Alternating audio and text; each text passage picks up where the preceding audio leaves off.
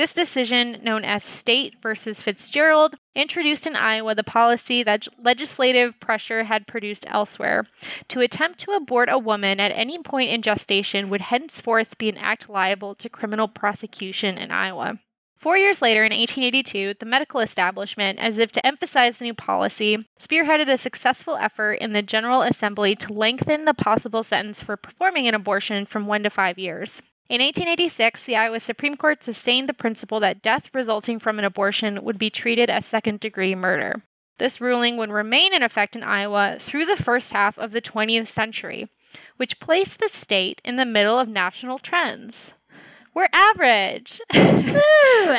It is important to point out that um, anyone could be a doctor at this point, and they were basically like your barber was more trustworthy than yes. I mean, they are going in there like refusing to wash their hands and sticking their hands up your hoo ha.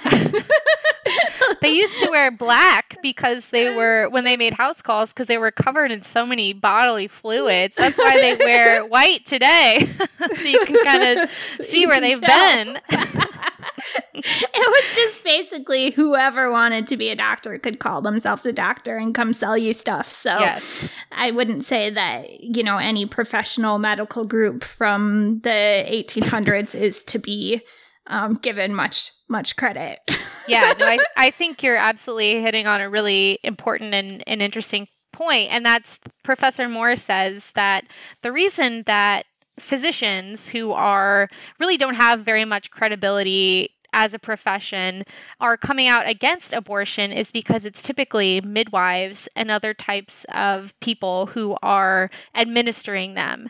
Um, but then we'll see later on in the 50s and 60s when doctors are well respected, well regarded, that's when they think that well a, a, a, woman's decision to have an abortion should be between her and her doctor. And that's when as a profession they really start to advocate for uh, legalization and more permissibility around abortion